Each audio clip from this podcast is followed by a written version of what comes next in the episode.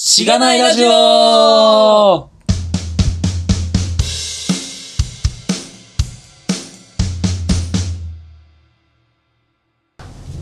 はい、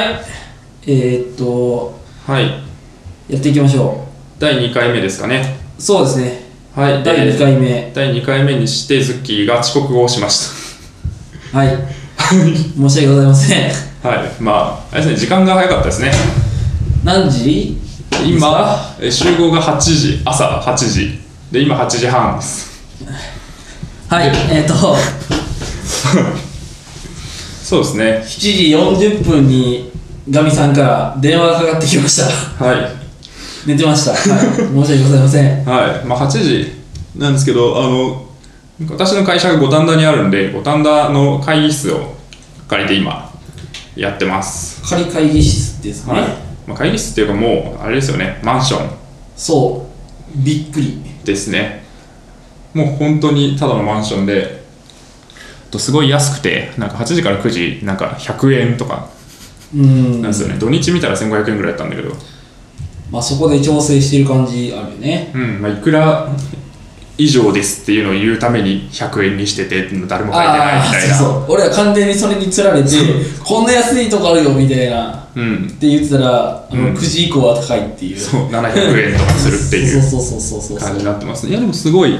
なんか古いマンションだけどリノベしてていい感じですねうん w i f i もつながるしうんこれ安い2しつあれば十分かなというそうですね、えっと、一番いいのはエアコンが富士通製変わってない やん富士通のエアコンにそうですね富士通エアコンは富士通ゼネラルっていう別のちょっと会社なんで、うん全然関係ないんですけど、まあ、ちょっと昔思い出すなみたいなそうロゴを見るとロゴねはいってなりますねまあまあ、始めますかはいちょっとまだ本調子じゃないですけどそうですね、起きてまだ1時間も経ってないぐらいだったんですがはい、 はい、はい、今日何話したんですかねそうですねまあ前回エピソード1を公開しましたねはいで、まあ、どうでしたかねああなるほど聞いて みてえーとまあいろんな人にこうちょっと聞いてよ聞いてよって言って聞いてもらったわけですよはうん、なんか意外と音質いいねって言われてあーそれはまあ、編集者としてはちょっと嬉しかったっていういそうですね編集担当の通勤的には、い、いなって感じですそかうねですね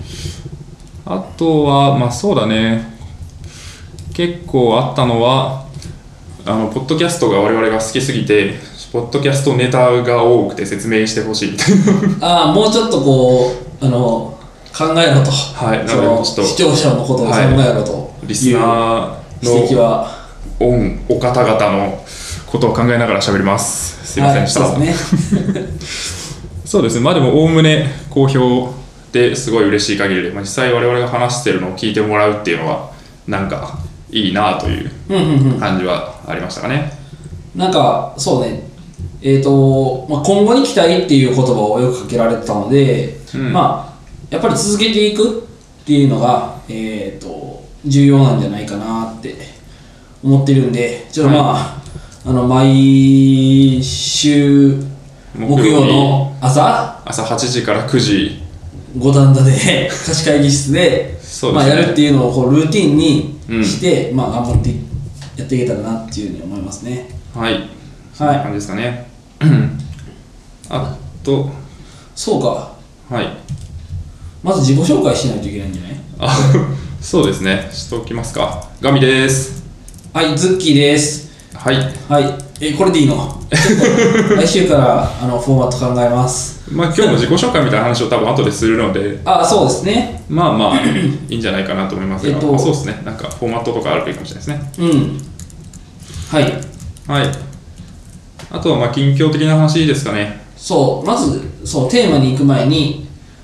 えっ、と、近況からいきましょう。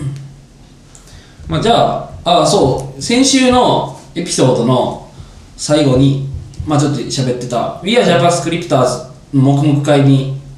えっ、と、参加してきましたよっていう話。まあ、そうで2すね人ともこれ、多分近況として入ってるんで、まあちょっとそれについて語っていけたらと。そうですねえっと We are JavaScripters っていうのが、まあ、なんか私の知り合いの女性がやってる勉強会でそれのまあ黙々会初の黙々会があって、まあ、そこに行って勉強してきたよっていう感じだったけどまあミクシーのオフィスオフィスで渋谷のオフィスでやってすごいめっちゃ綺麗だったねめっちゃ綺麗だったねおしゃれな感じでなんかお酒もあったよねあああったね、まあ、別になんか飲むっていうよりいはなんかやの飲んでないけど社員の人は多分こう取ってって飲んでいいのかなみたいなうんなビールサーバーみたいなそうそうそこううバーかよと思いましそう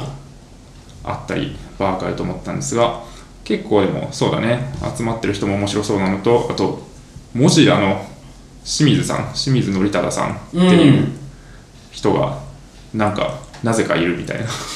あ主催の一人になってるっぽくて、そうねそのガミさんのうん、知清り合いの人、プラスこのモジラの水さん清水さんが主催2人で主催してるっぽい、うん、みたいに見えましたが、そうなんですよね去年 HTML5 カンファレンスっていうのに行ったことがあるんですけどそこで実は清水さんの講演を聞いたことがあって、おお、まあ当時何もわからないまま Web アセンブリの話を聞いて Web アセンブリうーんみたいなまあ今でもちょっと僕わかんないんですけど、うんいやわかんないですね、まあ、なんか JavaScript を早く動かすための技術ぐらいのうん、ふわっとした理解なんか極めていけばそこにたどり着くのかなっていううんぼんやりとそんなこと思ってそうまだすけねどまあ新しい技術っぽいですけどうんそうですね。で、まあ、ズッキーは初参加にして、こう、リアクトの講義を。そうなんかあのーいや JavaScripters に参加する人のなんかスラックチャンネルみたいなのうんを、まあ、作っていただいてたんでなんかそこにこう、まあ、みんな入ったら参加するでそのチャンネルでリアクトリダックスに詳しい人いませんかみたいなのが来たわけですよでまだちょっと参加してまだ30分も経ってないぐらいの時 でちょっと馴染めない感がこううん。 あのあったんでね。あの一応仕事で使ってますみたいなうん。導入しましたみたいなのを返信するとししたらこうじゃあ教えてくださいあの席まで伺いますみたいな 結構こうそうですね。こテンション高く来ていただいたんで、うんまあ、めちゃくちゃフランクなう。うん。そして褒め上手な人で、うんまあ本当なんかリアクトについてはわかなんかリアクトの考え方については分かってるけどリアダックスをえ導入すると、まあ、どんな感じになりますかうんみたいな話をされてえっ、とまあ初めどこから話したらいいかよく分かんなくて、うんえっ、と、まあ、リダックスの公式チュートリアルみたいなのをうん。見ながら、まあ、話そうと思っていたんですがなんかまあ一番まあ良かった教え方としては、まあ、僕があのなんかリアクトチェスっていううん。謎の なんていうかリアクトとリダックスで作ったまあなんかチェス版みたいなのを、えー、と作ってるんですけど、まあ、それをその行動を一つ一つ追っていきながら、うんえー、とロジックは回避して、えーおしそのコードに沿っていろいろ構築手順みたいなのを、まあ、結構リアクトリダックスのえっ、と非同期処理がないものとしては、まあ、結構ミニマルな構成になったんで、うん。うん、まああの入門には良かったかなとまあだからそういうのを1個とかあの自分が使ってるフレームワーク自分が勉強するフレームワークについて1個作ってるとまあえっ、とそれをこう人に話す時にも使えるのかなみたいなうん。それはまあありますよね。うんなんでチェスを作ったんですかチェスなんか僕じゃあ小学校時代になんか将棋がめっちゃ好き、ああ。でも将棋でもよかったんじゃないですか。いや将棋つらいなと思ってそあの、ーまあそう持ち駒というとのを、まあ、で置けるじゃないですか、うん。えっ、と、まあ、なかなかそれがこう辛いんですよね取った駒がもう一回置けるとか、うんうんうんあとまあそうだね、こうな、なったりするからね。なり、ああそうそと金になるとかう、うん、なんかその持ってる駒はどこにでも置ける大体どこにでも置けるっていうのが、うんまあ急にこうあの制御する範囲が多くなったりするのかなと思ったりして、うん、まあ、確かに。にうんあの将棋 AI を作るのも、まあ、そういう意味で難しいみたいなことも聞くしうん。はいちょっとまあ一番簡単おオセロリバーシよりは難しくてうん。将棋とかよりは簡単みたいな確かに。ので選びましたっていなるうほどね。まあ、そんな感じですかね。そうですねで、まあ、なんか今の,、うんえー、とその自分の使っているフレームワークで何かものを簡単なものを作るっていう意味では、なんかえっ、とガミさんもはい。あのポーポートフォリオサイトをああ、そう作でするね。やつを、みたいなのをうんツイッターで共有しなかったっけ、あーあんまりちょっとに把握してないんだけどそうですね、まあ、作まだできてないんですけど、作る、ポートフォリオサイトをまず作るというのと、まあ、そこに、まあ、いろんな学んだ技術で作ったものをどんどんこう載せていったりとかああしなたるいほどななとるほ思どっそうていいて、う感じね、うんかつそのポートフォリオサイト自体も、なんかその作る過程をこうキータにまとめていければ、結構、そのまあ初心者の人とか、同じこう道を歩む人のなんか学びになるかなっていうのはあって、で、それをちょっとずつ書いてる感じですね。そうそう黙々会で結構そこに、あのポートフォリオサイトを作ってる人がいたりねそうだね、うん各自参加した人は、その今日は何をやりますっていうのをスラック上で宣言をして、で、それをやっていくっていうスタイルになってて、まあ、大体何誰が何やってるかっていうのは分かるんで、あ、なんかそういうのやってる人いるんだっていうのもあって、でそれ帰ります、んで、まあ、飲み会行きまして次の日になりますなんか朝になったらガミさんがうん聞いたにそういう記事書いてるのを見 て、早っって思ったわけ 早っって影響を受けるの早みたいな、いや影響受けるとかそれでね着手するものうみ着たい手な。するのがやっぱでもいやそれが大事やねいやまあと思いましたよ普通にうんうん、まあそうですね。まあなん最初の記事は、なんだろうね、まあ本当に簡単な環境構築みたいな話やったよね。ううんん、ドッカー上に、まあ、エクスプレスのサーバーで、まあ、Node.js でハローワールドするみたいなうん本当に簡単な、まあ、チュートリアル読めばできそうなところを割と詳細に説明を入れながら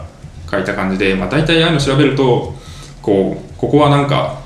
雰囲気で理解してくださいみたいな感じの書き方がなるほどさなれるるほことど。が多多いんで。まあ、それそをれをその記事をこう辿っていけば、うんまあ、自分も自分なりのポートフォリオを作れるよみたいな感じにするイメージ。そうですねそれも、まあ、ポートリポートフォリオサイトに限らずだけど、うんまあ、同じ技術スタックで作るとすれば、まあ、それの通りにやれば基本的にはできるみたいななるほど。感じですかね期待してます。はいはい。まあこれもアップデートしていってくださいどんどん。あのここで話しましょう。はいお願いしますはい。で、そうですね。もうちょっと近況いくと、は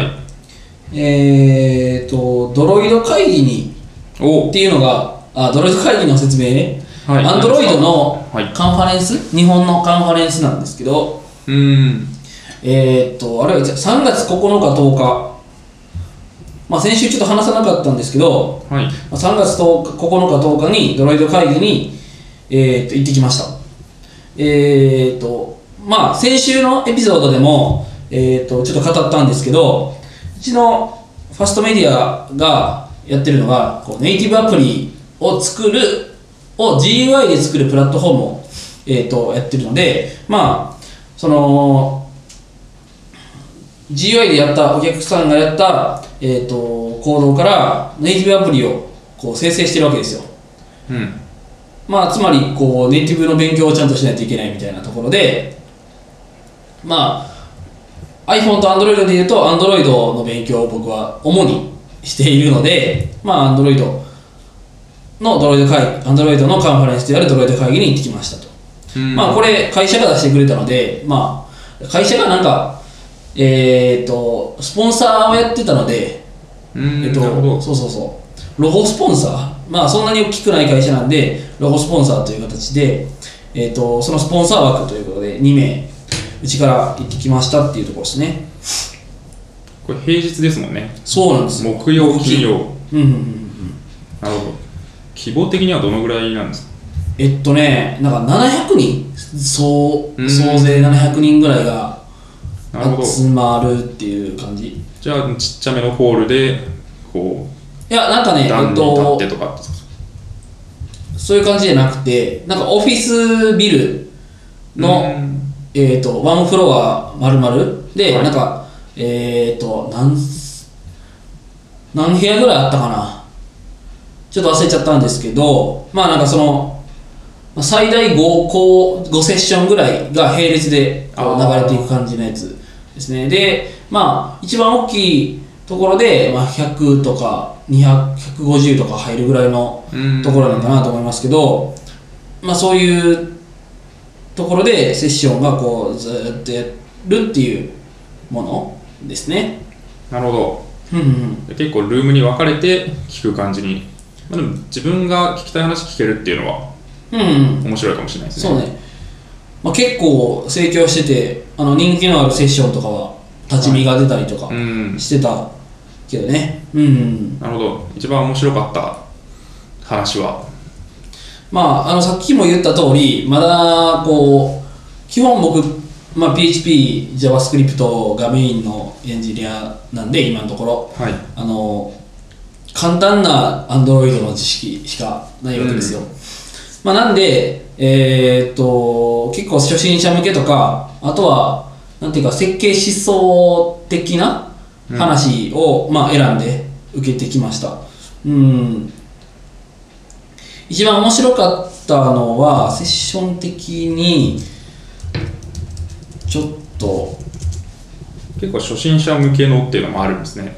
そうですね、あのー、ああ、そうそうそう、えっ、ー、と、アンドロイド開発の体力作り、ちょっとこれ、あのちゃんとした、えっ、ー、と、タイトルは、とかは、えーと、小ノートに貼っておこうと思うんですけど、はいそんな小ノートシステムがすでにいや、作るんです、今 から。今からというか、そう、あの、頑張ります。はいあのまあ頑張りましょう、えっと、どっかで見れる形にしておくので、まあ、ちょっと告知もしあのここで見てくださいみたいな見方も後です、まあ全て後です、さはらい、今思いついたの で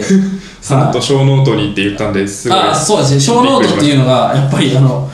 あのどんなポッドキャストにも、まあ、最大体あるうんそうですおね、ーまあ、何話したかみたいなのうん、でその話題の絵のリンクみたいなのがうんあると思うんで、まあちょっとそれを作作って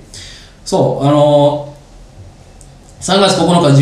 16時からの Android アプリ開発の体力作りっていうのでこれえっ、とまあなんか Android 開発始めたばかりの人とかに向けてどういうところで、えー、と Android の知識とかをあの最新の知識とかをにキャッチアップしていくのかとか、まあ、そういう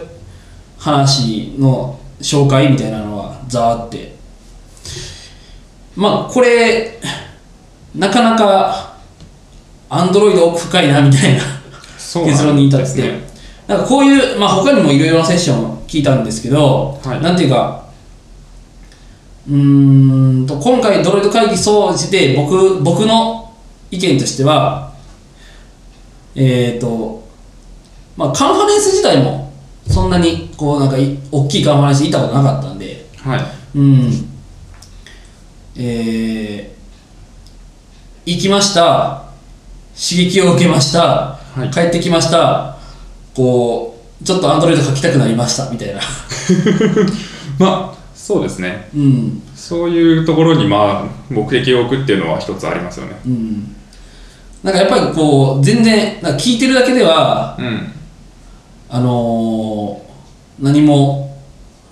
な何にもならないよねみたいな、うんまあ何にもならないっていうとそのあの話されてる方にちょっと失礼な言い方になっちゃうかもしれないけどなんていうか結局そこでそこについて興味を持って詳しく勉強するっていうのでようやくこのセッションの一つ一つがこう、えーと自分の中に落ちるのかなみたいな思うんで、まあ、ちょっとまとめていろいろメモを取ったんでそれを見返しながらまあまあ、会社のスポンサー枠で行ってるんで、まあ、会社のみんなにそれをフィードバックして、えー、とより高めていったらなっていうふうに思ってますっていう感じですかね。なるほど。結構その奥深いっていうのは具体的になんかどの辺とかあるんですかなんかただ、まあ、当たり前だけどただ Java を理解してるだけでは全然理解しきれない領域があるっていうことだよねそうね、Java だけでは理解しきれない、そうですね。えっ、と、まあ、なんかアプリ作るアプリの、うんえっ、と、ことによって、まあ、なんかどういう、まあ、アドレの技術とか、まあ、使う技術が変わってくるっていうのもあるし、って思ったし、うんですね。いや、なんか、Google のサービス、例えば Google マップとかの API を使う、打っていてもまあちょっとこの前僕らが作ったアプリもかなりそういうのに頼ってきたものだけど、まあなんかなかなか奥が深いよね一個一個のサービスについてもっていうのをこう一個一個ちゃんと勉強するにはこういう勉強の仕方があるよみたいな説明をされてたこの特うにん Android アプリ開発の体力作りっていうセッションではそういう話とか API ドキュメントの、あはい Android の API ドキュメントの読み方みたいなところとかあもあそれは結構聞きたいかもしれない、は話してくれてたのででい、で、まあ、この話されてる方が僕あんま知らなかったんですけど、まあ、かなりこうエキストリームにこう頑張ってあの、うん頑張るんだみたいな感じだったんで、はいあのおこれは情報量多いなっていうのをちょあー一瞬面食らったけどその後こうあのムクムクとこ うや勉強するぞ感が出てなんかなかなかこう味わい深いセッションそうですね、まあ、その内容自体っていうのは、そうあの別すいませんあのスライドで共有されたりとかするああそうですね。ちカンファレょンっスと内容はあまの、あ別に、そううですまくまだこう自分の中にこいや、でも、う入ってあのちゃんと整理できてないんで、うんあの詳しくはそのページを見てください。多分どっかに公開されてるはずなんで。はそうですね、まあ、でもそこで、こう、いろんな情報量を聞いて、あ、自分まだまだ足りないなって思って頑張るとか、そう頑張ってる人を見て頑張るとか、い。そうそうそっていう、高めていく時間みたいな、う。うん。その集中して、その頑張ってる人とか、まあ、知識がものすごいある人の話をき1時間とか聞く時間っていうのは、なかなかスライドをただ家で、スライドシェアとかで見るだけでは、なんか得られない体験な気がするので、まあ、そこで頑張るぞってなったっていうのは、まあ、言った回もあったんじゃないかなっていうのが結構ありますけどね。そうですね。まあ、あと、リアクトネイティブの話、セッションを1個30分のやつなんですけど、はいあの聞いて、リアクトネイティブ、まあ、リアクトやってるんで、うんまあ、リアクトを勉強したいな、みたいな、リアクトネイティブ勉強したら、まあ、してみてもいいかな、みたいなのをちょっと思いました。まあ、なんか、発散したしちゃうので、えっ、はいと、技術がね、こう、いろいろなとこ行って、まあ、いろんなところに興味持つのはいいことだと思うんですけど、うんまあ、ちょっと、なので一つを時深めて時間があれば、まあ、そういうのもやってもいいかなっていうのも思いましたっていうところで、なるはほどじゃあまあ今後のポッドキャストでリアクトネイティブの話がい、出るかもわからないですごめんなさいわからないんですね。はい、 ははい、 まあ、期待しておきます。はい私もいろいろ学んで共有できたらと思います。い、うっすこんなとこですか。あ、まあ、あと LT にそれぞれああそうですねその We are JavaScripters 主催の LT 大会に僕がえ3月27日に出ますっていうところとはい。あでとガミさんが最近昨日か一昨日公表された東京ノード学園っていうノード JS のまあ勉強会みたいなのがあるんですけど、うんそこのノード学園附属小学校入学式っていうイベントが、まあ、送られてきてでそこが入門 LT みたいな初心者ノード JS 初心者向けの LT 登壇枠みたいなのがあったのでおこれはと思ってこう応募しちゃいましてそれが4月7日の金曜日の夜にあるので、まあ、何か話さなきゃいけないなっていう状況に自分を追い込んだみたいなうんやっぱまあポッドキャストをこう始めて、話題作りに走るというかあの そうなんですよねポッドキャスト始める前だったら多分こう二の足を踏んでたような気がしてもっとすごい人いっぱいいるんだろうなみたいなあったんですけ そうどなんですよねこれなんかいやネタになるからやっとくかみたいなまあ、ちょうどいい時期にこう、まあうん言ってしまうとちょっと初心者向けのセッションが、うんまあ、多分僕のやつもそうですしそそっちの東京農道学園附属小学校のやつも、はいまあ、そういう感じだと思うんで、まあ、ちょうどよかったなっていうのは、うんいやしかも本当に GS 界隈でそうなんですよね、すごいいいタイミングだったなと思ったんで、はい、まあ聞きに行きます。ありがとうございます。聞きに来ます。はい、あの、二人で聞き合うっていう。本当なんか仲良しかみたいな感じになってますけど、まあそうですね、スライドとか頑張って作っていきましょうん、はい。まあそれについてのアップデートも、あの、まあ終わったら感想とか、う。はい。まあ、ふその雰囲気とか話していきたいなって思ってます。はい。はい。じゃあ、近況についてはそんなところで、はい。そうですねじゃあ今日のテーマですかね。はい、なんかテック系のニュースとかも今後は拾っていきたいなとは思うんですけど、まあ、なんか一旦今回はちょっと長くなりそうなんで、テーマ的なところに行きたくて、そうですね。で、えっと、まあ、このポッドキャスト自体が、えっと、あ、名前があれですよね、ちょっとあ短くなっちゃったというか、あの正式名称はもっと長くて、えっと、SIR の SE から Web 系エンジニアに転職したんだが楽しくて仕方がないラジオっていう名前にしたんですけど、ポッドキャストのクライアントとかサイトで見ると、なんかこう、最後の方があ、てんてんてん。そう。転職したんだが点々点ぐらいになっちゃって、省略されちゃう問 題が、こそうですね発覚したんで、なので、表示上は楽しくて仕方がないラジオ、うんで、略称がしがないラジオになった。丸くなりましたね。はい、悪くなったんですが、まあ、当初の目的的に目的というか、まあ、大テーマ的にはその SI の SE から Web 系エンジニアに転職して楽しいよっていう話を、まあ、まずはまあそうね。あるかなっていうのがあって、まあ、その辺の話をちょっとし始めたいなっていうのを、まあ、何回かに分けてやりたいなっていう感じがあってはいはい。で、まあ、今回はそのなんで我々が SE になって、まあ、プログラミングを始めたのかみたいな話を、まあ、大学の話とかも軽くできたらいいなというのがあります。おおなるほど。はい、で私からなんかなんとなく話せばいいですかそうね、ガミさんから、はいざっと。そうですねズッキーは遅刻をしてちゃんと考えてないんで私が話してる間に考えたいそうですいやいやいや、そう。はい。というわけなんですけど、えっと、私はですね、もともとそんな情報系の学部を卒ではないんですね。えっと、大学が東京大学の経済学部に通ってまして、で、まあ、経済を学んでたという、まあ、言うほど学んでもなくて、一番頑張ってたのは、まあ、サークルですね。合唱サークルですごい歌を歌ってて、うん。あとまあそのサークル活動、まあ、新刊活動とか合宿の上とかそういうのをすごいやっててなのでまあ全然あの情報科学をすごい大学で学んでとかそういう感じではなかったですねはい。全く違い、全くね、全然違うところですよね。そうなんですよね。で、まあ、どちらかというとその大学では、まあ、高校まで結構、まあ、割とオタッキーというか、まあ、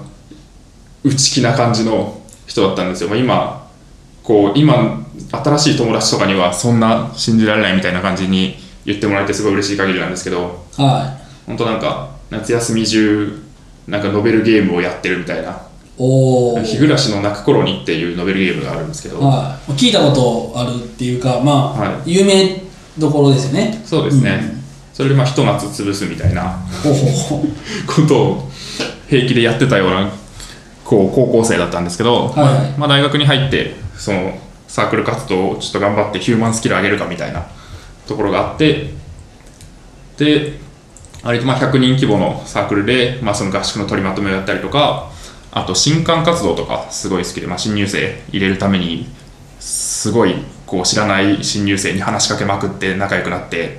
サークルに合唱興味ないけど入れるみたいなうん。いうのをすごいやってて、まあ、そこでヒューマンスキルすごい上がったなっていうのは良かったんですけど、まあ、特になんか仕事こういうことやりたいなとか、まあ、プログラミングしたいなとかそれこそ特に考えてたわけではなかったというのがあってでまあとはいえそのサークルも自分の代が終わってで就職活動とか周りが考え始めた時にどうしようみたいなのを考えて結構私の経歴変わってるじゃないですか自分で言うのもあれなんですけどああ、まあ、その経済学部から、っていうのもあるどういうことしですかその先ですねえっと就活を2回してるんですよねああ、そっちね。はいはい。はい私はでまず最初まずなんか1年目、2年目っていう話そうですねがある。はい、まあエンジニアになるまでの過過程を話すとこうなるんですけど、うんえっとまずなんか就職考えた時になんか求める条件として、まあ、転勤したくないなみたいなのが一番上にあったんですよおー当時特に、はいはいはい、まあ、すげえ保守的だったんですけどうんっていうのがあって転勤したくないなっていうのとあとなんか社会曲がりなりにも社会の役に立ってる実感を持ちながら働きたいなみたいなは例えばなんかこうゴミみたいなプロダクトを作り続けるとか売り続ける仕事みたいなのは、まあ、別に自分がそう思いたくないっていうのがあっていうんっていうのもあってすごい安直なんですけどまず公務員になろうとしたんですね都庁の職員を目指してておおなのでその大学の4年かなの時は全然プログラミングからかけ離れるんですけど都庁職員をこうになるための試験の勉強とかをしててだから法律とか憲法と行政法と民法とかをあのタックっていう、まあ、予備校みたいなわかりますわか公り務員予備校みたいなのがあるんですけど、ますうんそこの授業を受けてその法律とあと経済学とあとまあ一般教養みたいなのを勉強したりとかしてました、まあ、今から考えると大体びっくりされるんですけどそれはなんていうかその4年目始まってからうんそういうのを受けよう土地を受けようって考え始めた感じですかそうですね大体そう4年目4年生になる前の春休みとかかなうーんにやべどうしようみたいな、まあ、冬ぐらいかどうしようみたいな感じになってそっかもうその頃にはうん僕らの感じだと就活終わってる人が結構4年の春休みっていうともう出始めるぐらいのああまあそうだベンチャーとかはそうかな時期かなで4月1日からそう解禁は4月1日あの大きいところが始まりもうそれで内々ていただいもらってる人はもうそれで終わりみたいなっうんていう時期でねうんうんうんそうですねでまあなんか都庁を受けた先輩とかに聞いた感じそのいや勉強できてその筆記に通れば大体受かるよみたいな面接も一応2回ぐらいその後あるんですけどこ2回かな2回ぐらいあるんですけどそこはまあ大丈夫だからみたいなこと言われてあじゃあいけるっしょみたいなすごい勉強にはまあ勉強ぐらいしかできねえな当時思ってたんでそこはいけるだろうと思って受けたんですけどえ都庁の二次試験面接であの大学名を言わない面接なんですようああそうないんうのかがある大んだ学ね覆面面接みたいなそこでバイアスかかっちゃうっていうのがあるらしくてで公平に職員を取るために大学名を言ってはいけない履歴書にも書くんだけど面接官の人には知らせないっていうほうのがあって面白いそうなんですよねでそれで落ちたんですよねそのあ引き受かったのそうに筆記受かったけどその最終面接で落ちてであこう自分大学名を剥奪したら面接落ちるんだみたいなそこで気づきがすごいあってっていうのもあってそこがやっぱりそのなんかこう手に職じゃないけど専門性が欲しいなっていうのを思い始めた最初のきっかけではあったんですよね。うーんでもあってで面接落ちたんでとはいえ就活をするのか、まあ、し次の年に回すのかみたいな話があってで私は一番こう変な選択をしてまずこうし次の年に回すにしても留年をするっていう手があるんですけどなんかでも大学名剥奪されて落ちた以上大学名にもう一回頼るのは嫌だなみたいなす謎げえのなこうプライドがあって卒業したけど大学既卒で就職活動するっていう選択を取ったんですねうんなので、まあ、1年間こうフリーターになったというなればっていうのがその就活2年目の話ですねはいはいで、まあ、2年目はそんなになんかもう公務員試験もう一回受けるっていう選択もあったんですけどなんか自分が落とされたところにもう一回行くの嫌だなっていうのがすごいあってうんでいろいろ民間の就活とかを見てて、まあ、最初はまだなんか転勤したくなかったんでその東京と名の付く会社をいっぱい受けてたんですよは東京ガスとか東京メトロとかいはいなるほどまあ東京電力は当時ちょっと募集がなかったんで受けられなかったんですけどうんうんそれを受けてたんですけどまあなんか合同説明会とかもまあその就活生なりに行ってたら一般的な就活をしたわけねそうですね一般的なっていうと何が一般的まなんだあっていう民間就活うん、あの大学4年3年4年生がやる就活うんをもう一回やりましたと、そうですねうん、初めははい、でその中で、まあ、全然なんかまあ SE とかエンジニアとかっていうのはそんなに考えてなかったんですけどと日本ユニシスっていう会社があってうん、すいません、あんま知らないんですけど。そうですねまあ SIR でまあ富士通 NECIBM とかよりは日立とかよりはちょっとちっちゃいのかなっていう感じああ、のそうなんだ。とこなんですけど、まあ、そこのブースがあってでなんかそこの人事のお姉さんがちょっと綺麗だったみたいなそういあーうすごいあれな理由で聞きに行ったんですけいど、はいとなんか全然聞いてる人いないなっていうのがあってまあ座るかみたいなただそこでなんか文系なんですよみたいな話をしたらでも文系でも SE になれますよみたいなうん。うん話をされてあなんか文系だからってエンジニアにならないっていうのは別に全然違うんだなっていうのをそこで初めて知ったっていうまあ、なんか最近よく、うんよくよ、最近よくなのかどうかもわかんないけど、なんかその、例えば富士通とかも、あの結構押すよね。その、文系でもかん、うん SE になるのには関係ないよみたいなのをかなり押して、そうですね、まあ、実際同期にも文系卒の人とかかなり多いしね。うん。何割ぐらいだろうね半分はいない半分はいないけどぐらい4割とか3割とかうんはいそう。文系だった気がする、まあそういうのに、えーとまあ、後押しされて、まあまあ後でしゃべる僕もうんその IT スキルがほとんどないのにも、まあ、入れそうかなっていうのを思えたっていうのはそういうところですね。うんうんまあ、そういう、まあ、流れとか似たような経歴の人がいっぱい出てきたっていうのはあるかもしれないですね後押しという意味では。ああそうですね。っていうのもあって、まあ、その専門性欲しいなっていうそのさっきの話と相まっていや SE とかいいなみたいな何かプログラム書く仕事いいなみたいなっていうのがあったんですよねうんもともとものづくりとかすごい好きで高校の時の部活が私私身長1 8 0センチあるんですけど折り紙研究部っていう部活に入ってたんですよいやいやその前置き前置きがよくわかんないです けどいやなんか大体でかいとこうラグビー部とかそれこそそうそうガタイもいいし、ね、バうん、そうなんですよね。に誘われるんですけど、いやあんまそうスポーツをやる感じではなくて、マインド的に。でうん折り紙研究部とか、そのなんか手で何か作るみたいなのがすごい好きだったのもあって、あなんかそういう細かい作業を積み重ねて、大きいものを作るみたいなっていうのはすごいいいなと思って、そこもつながってるかなっていうのがあって、でまあ、プログラミングとかしたいなって言って SE を目指して SIR を受けて、まあ、富士通とか何個か受かって富士通の SE になりますっていうので最初はそのエンジニア人生を歩み始めたっていう感じですねはいまあじゃあ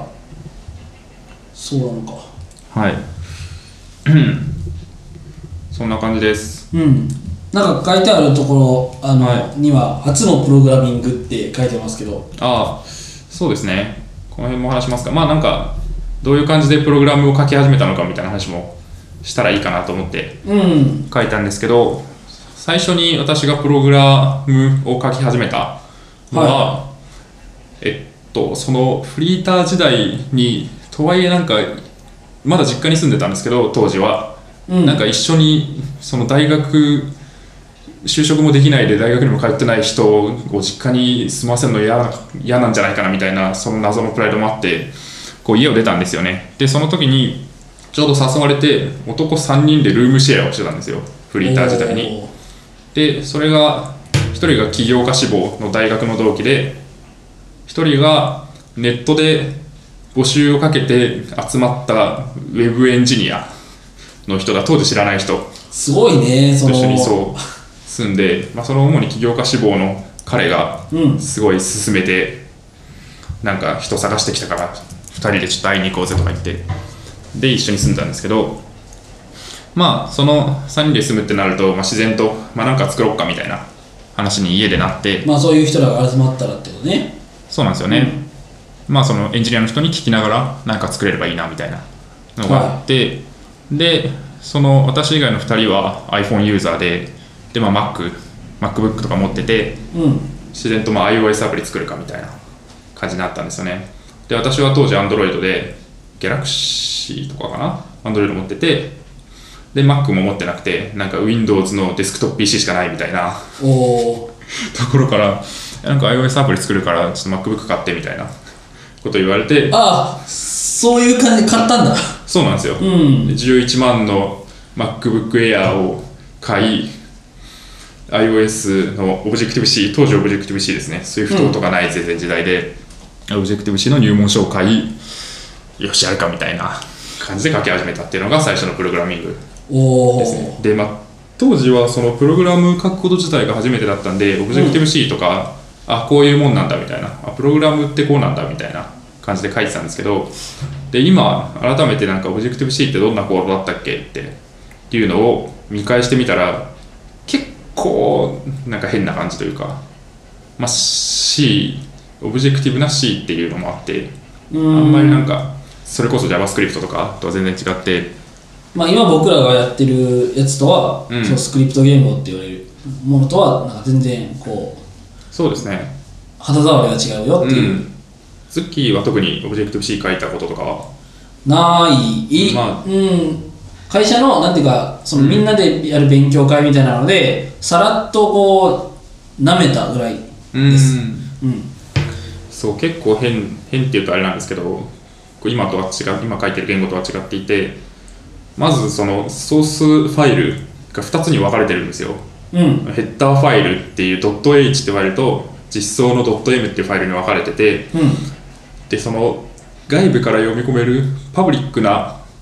こう変数とかメソッドとかは .h に書いてみたいなヘッダーとしてこう外に出し見せていくっていう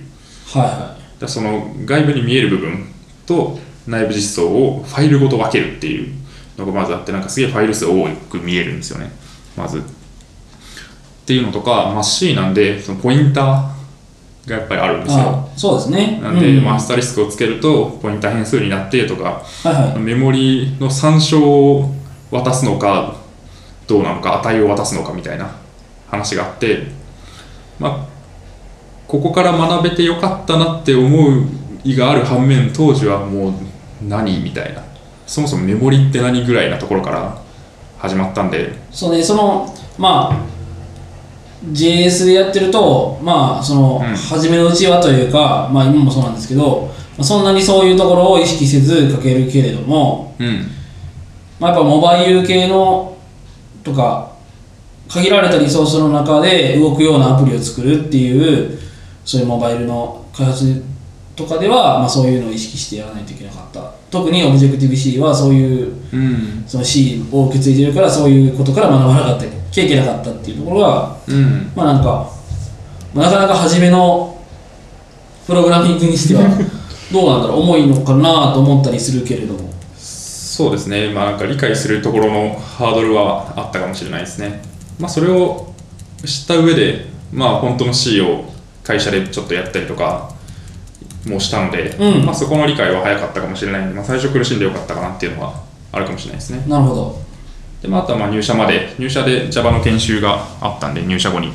その本を勉強したりとかってしてでまあ実際 SE としての人生を歩み始めるみたいな話ですかね、まあ、その辺はまた次回以降言えればいいかなと思いますがはいはいすみません長くなっちゃったんですけどそうですねズッキーさんはどんな感じでエンジニア人生を歩み始めプログラムを書くに至ったんでしょうかおあ前振りありがとうございます えっと僕もえっ、とかみさんが経済で僕はあの京都大学で、えっと化学科学を専攻してました専攻というか科学工業科学科というところにうんいまして、まあ、こ工業化学科なんですけど、まあ、化学をやりたくて入りましたそうですね、まあ、まずあれですよね、あの実は東大兄弟コンビだっていうところもちょっとあれですよね、気持ち悪いな感ああまあそうなんですよね まあいいです、いいです。はいはいはい、で、ですが、ですがです。はいえっと、ほほぼ大学で科学、まあ、えっと、単位を取るぐらいにしかやっていなくて、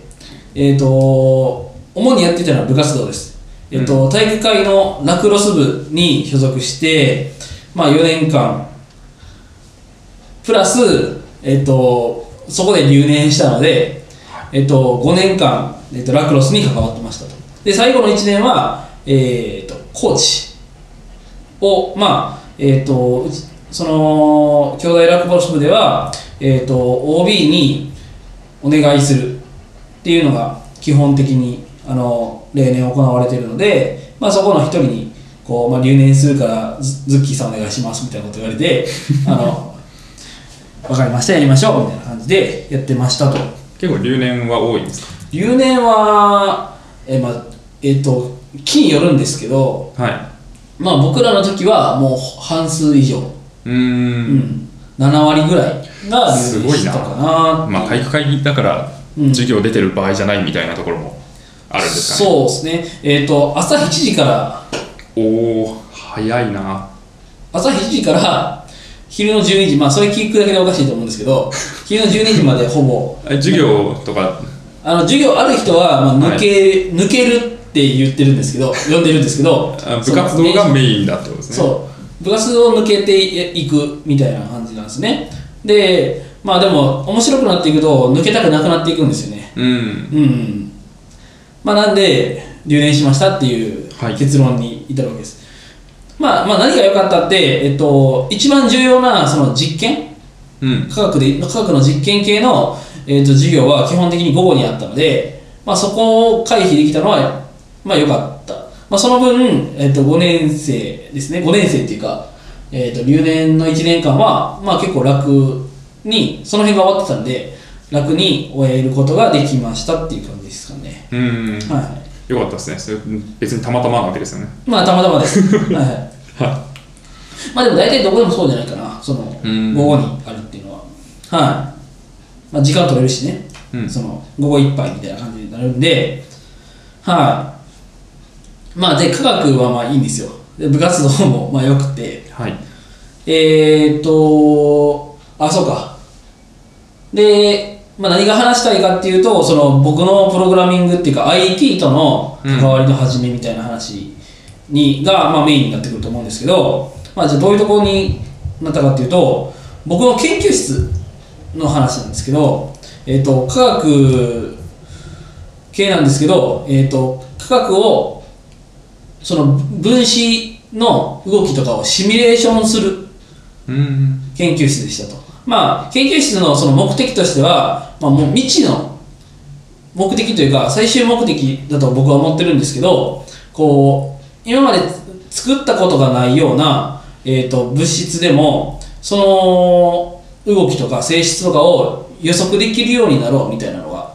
まあ、最終的な目的なのかなというふうに思っていて、まあ、その過程で、えっと、まずは今のこのフェーズではまず既存のあるもの面白い挙動をするものをシミュレーションで同じものを作っていこうみたいな、うんそのコンピュータシミュレーションで、えー、と同じように動くものを作ってでそれでその未知のものを作るための下地を作るというかそのシミュレーションについての、えー、と理論をこう深めていったりとかしようっていうようなフェーズだと僕は思ってるんですけど、はいまあ、そういうことをやりました、まあ、その研究室に入る入ろうと思ったのも、まあ、その先ほどもちょっと話した、えー、と科学の実験、うんえー、と3年生の時にやるんですけどその実験で、えー、と各研究室の教授が、えー、と1週間ぐらいを担当するわけですよ持ち回りで持ち回りでそうそうそういろんな教授がいろんな出て教くる授があー担当して自分の、えー、とやっているところの自分の研究室で研究している、えー、とちょっと,、えー、と基本的なところをやっていくと、そこを全教授の基本をなめれてまあなんなるほかどその科学者としての基礎になっていくっていうような感じのスタイルの、えー、と実験ですよと。うん、でそこの中で科学についての興味を、まあ、その部活動に完全に若干うしあの奪われたかけることによってうしそう奪われていった僕にとっては、はいまあなんかそのシミュレーションっていうのは面白いなって思ったわけですよ。うーんなるほど科学よりも面白そうだなというかそのそうそうそうなんていうかえっとまあちょっとちょこちょこっと書いたものがすぐにこううん、えー、と動いても目に見えてでそのなんていうか試行錯誤の結果っていうのがすぐにこうすぐにけ表,、えー、と表示される、えーとうん目に見えるっていうのがちょっと面白いななんてそのまあようーんとよくイテレーションサイクルをこう早く回せるみたいなはいその、うん、っていうのがなんかすげえ面白いなと思って特に化学ってなんかこう結合するでボンみたいなっていうイメージあるかもしれないですけどボンはなんないんですかあなないですななくもないけどないないんですよでなんかこう入れて温め続けて、えー、と乾燥させて何もできませんでしたみたいな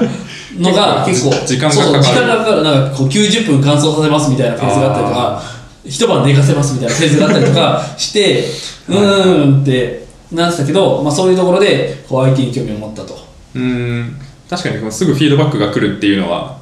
プログラミングしてても思うことだよね、うん合ってる間違ってるっていうのがすぐ分かってそれであ間違ってるんだったら直そうとかあそしたらすごい嬉しいみたいなそうそうぐでそるぐる回すっていうのはそうですね。で、そそういうの、その実験を受けてから、結構そういうのに興味を持ち始め、まあなんか、うーんと、よくわかんないけど、そういう、まあ部活がメインだったんで、そんな中めちゃくちゃ時間を割いて、えっ、と、やる、あの、勉強するっていう感じじゃなかったんですけど、そういうところをウォッチするようになりましたと。うん。で、まあ、そのもちろんその研究室に入りました、まあ、あの基本的にみんな科学をやりに来てる部あの学部なんであんまそこの、えっとめちゃくちゃ人気もそんな高くなかったし、うんまあ、かん入ることができましたとでさらにそのえっ、と就活でもただただ IT バックグラウンドがなかったのでまずバックグラウンドとしての IT っていうところを作りたいなと思ってまあ特にその大手だとまあなんていうかなくえー、と学部時代にそういうのがなくてもなんかその IT としての一個の履歴書に書けるかなっていうところでうん技術に入ったっていうのが、えー、と多いですとまあ転職時代なのかなと思ってるんですけど転職が当たり前の世代時時代になってくるとそういう大手の、えー、と SIR の履歴書っていうのが、まあ、一個武器になるんじゃないかなというふうに思ったんで、うんまあ、ちょっとそういうところで入りましたと。なるほど結構じゃあ最初から、まあ、転職ありきっていうとあれかもしれないけど考えてはいたっていう感じうん、なんかその富士通の SE ってなんていうかそうですねえっ、と23年はなんかそのまあえっ、とコードを書かせる文化っていうふうに聞いてたんですよ、うん、そうですね私は実際そうだった感じもありますねうんまあ、僕は違ったんでちょっと早めにやめたんですけどそうですなんかそこで行動をいろいろ書いてみてで、まあ、当時はですね行動を書いてみてでえっ、とそう先輩とかの働き方を見てて本当に面白そうだったら、えー、とそういう風なその、えー、と富士通プロマネ系の、えー、と人生を歩んでいってもいいのかなただそのコード書くのが面白すぎて、えー、とコードこれからもガリガリ書きたいってなったらその利益書を使って、まあ、転職して全然いいんじゃないって思ってたんで、うんまあそれの、えー、と後者の、えー、とガリガリ書きたい書きたいなっていうふうに思って辞めましたっていうところになりましたっていう感じですね、うん、まあ計画的っちゃ計画的そういうのはううんそうですねまあなんか全く考えなかったわけではないっていうのはあるよねもちろんその絶対転職しようと思って入ったっていう感じでもないし、うんまあ、それはちょっとなんかねただ勉強しに入ってお金だけかけてもらってやめますみたいな、まあ、結果的にそうなったんだけどうんそそれを目指していったわけではないけどってことだねそうですね確かにまあで、まあ、そのフォーマットに載せると、初のプログラミングっていうと、まあ、そこなわけですよ、そのシミュレーション。はいただ、もうそこはほほぼほぼ、まあえーあの巨大なもう先輩方が書いたコードの、えー、と定数を変えるん です。初めに定義されてるなるほど 定数の中身を書いて、はいえー、と分子その立方体の中にある分子の密度を変えたりとか、えーとうんまあ、水素結合と呼ばれるなんかこう結合があるんですけど、いそれの割合を、えー、とその分子くさ分子差と呼ばれる分子の鎖の中のその特殊な、えー、と分子の割合を変えてみたりとかして、うんあとはその流す速さはい、は粒い、子を流す速さを変えてみたりとかして、はいその ものを作るみたいなことをしてシミュレーションするっていうことをしてたんですけど、いそこを変えるだけだったんですそれたプロだグラミングなんですかいやじゃないです あのはいただまあそのなんていうかその過程でそのプログラミング的な部分をこうちょっとついていこうと思っていろいろなんていうか、うんロジあのアルゴリズムであったりとか、いっていうのをこういろいろ学びましたっていうところですねなるほどそのプログラムは言語は何だったんですか一応 C だったんですよおおでもう全く分かんなくてそのさっきも話に出てたんですけどポインターとか構造体とかなんかその辺がちょっと分かんなくて、えー、となかなか辛かったんで、はいえっ、と、えー当時は PHP かなその一番 C に言語のしなんか見た目が似てるみたいなうーんのがあって、なんかそこでちょっとちょっと書き、ま、書いてましたとただなんか結構コーチも忙しくてうん、うん、なんかそこまでめちゃくちゃ本気でいろいろ学べてたわけではないまあ言い訳っちゃ言い訳なんですけど、うんまあ、ちょっとその富士通に入ってえっ、といきなりっちゃいきなりですけどそのまあちょっと研修が入り、えー、と本番で、えーとまあ、先輩に教えてもらいながらっていうのを若干期待していた節はあります、うん正直、うん、まあそうですね研修とかもちゃんとちゃんとしてるっていうかそう長でいすし、ねで研修のためにこうめちゃくちゃ予習していったみたいうんなところもあったりとかするんでまあそういうのが僕のプログラミングの始まりそうですねだから2人とも会社入った段階では、まあ、そこまでものすごいうん知識があるとか経験があるとかっていう感じでもなかったっていうところですかねうんただ研修がね分かりやすかったんですよあーかなりまあそうですねさすがなんかそれを仕事にしているだけのことはある人が来るなっていう富士通ラーニングメディアっていう,、うんこう富士通の教育を専門にやってる人たちが教えに来てくれて、はいえー、と Java をガツンとそこでや教えていただいたんですけどもうかなりなんかオブジェクティブ思考のオブジェクト思考の、えーとえー考え方から教えていただいて、うんまあ、特に僕らはちょっと初め予習して頑張ってテスト解いたんでなんか一番上のクラスに入れていただいて。そうですねはい。まあなんか、すごい一番多分一番いい先生をそうそう、一番いい先生つけてもらって、まあ、英才教育的にはいやっていただいたと思うんですけど、まあそれが非常に良くて、あの、今までその、研究室入って、いろいろやってる時とか、自分でやってて、PHP とかやってて、全然、なんていうか、あの、どういうふうに勉強していったらわからないっていうところを、うんまあ、その勉強の、なんていうか、て完全に手助けになったというか、 なんかすごい、あのその研修が終わってから自分で家でもガリガリいろいろ勉強できるようになってそのまあなんか多分プログラミングとしての考え方みたいなのがちゃんとこうそこで教えてもらったのかなっていうふうに思って、まあ、だからこそ,、えー、とその配属後のかけない、えー、と時間がすごいこうもどかしくて自分で家で勉強して気がついたら転職してましたみたいなうん感じになったんですけど、まあ、そういう始まりでしたねプログラミングについてのこう触りとしては。そうですね、うんまあなんかその言語の本は別に売っててそれを一人で独学で読んで学ぶっていうのはできると思うけどなんか本質的な部分その考え方とか、あとはまあそれこそ C とかやるんだったらそのメモリがどうでとかそういうハードウェアとのつなぎ込みの部分とかはいそうなんか言語に共通する思想とか考え方とか、まあ、アーキテクチャとかそういうところをなんか触りでも学べるとそこからなんか急に自走できるようになるというか自分で独学できるようになるっていうのはあったかもしれないですねはいはでそろそろ時 間ですかい、そうなんです。一応、あの、そうですね、会社員なんでね、あの、出社を出社、僕ら10時からですよね。そうですねで、僕は赤坂ではい働いて、なのでいいそうのでですね私は徒歩3分ぐらいで行けるんですけど会社にここなるからほど。僕はちょっと今からダッシュして、駅に向かい、はい出社します。はいじゃあはい、以上ですかね。そうですねとりあえずフィードバックのところだけ言っておきます。えっ、ー、と、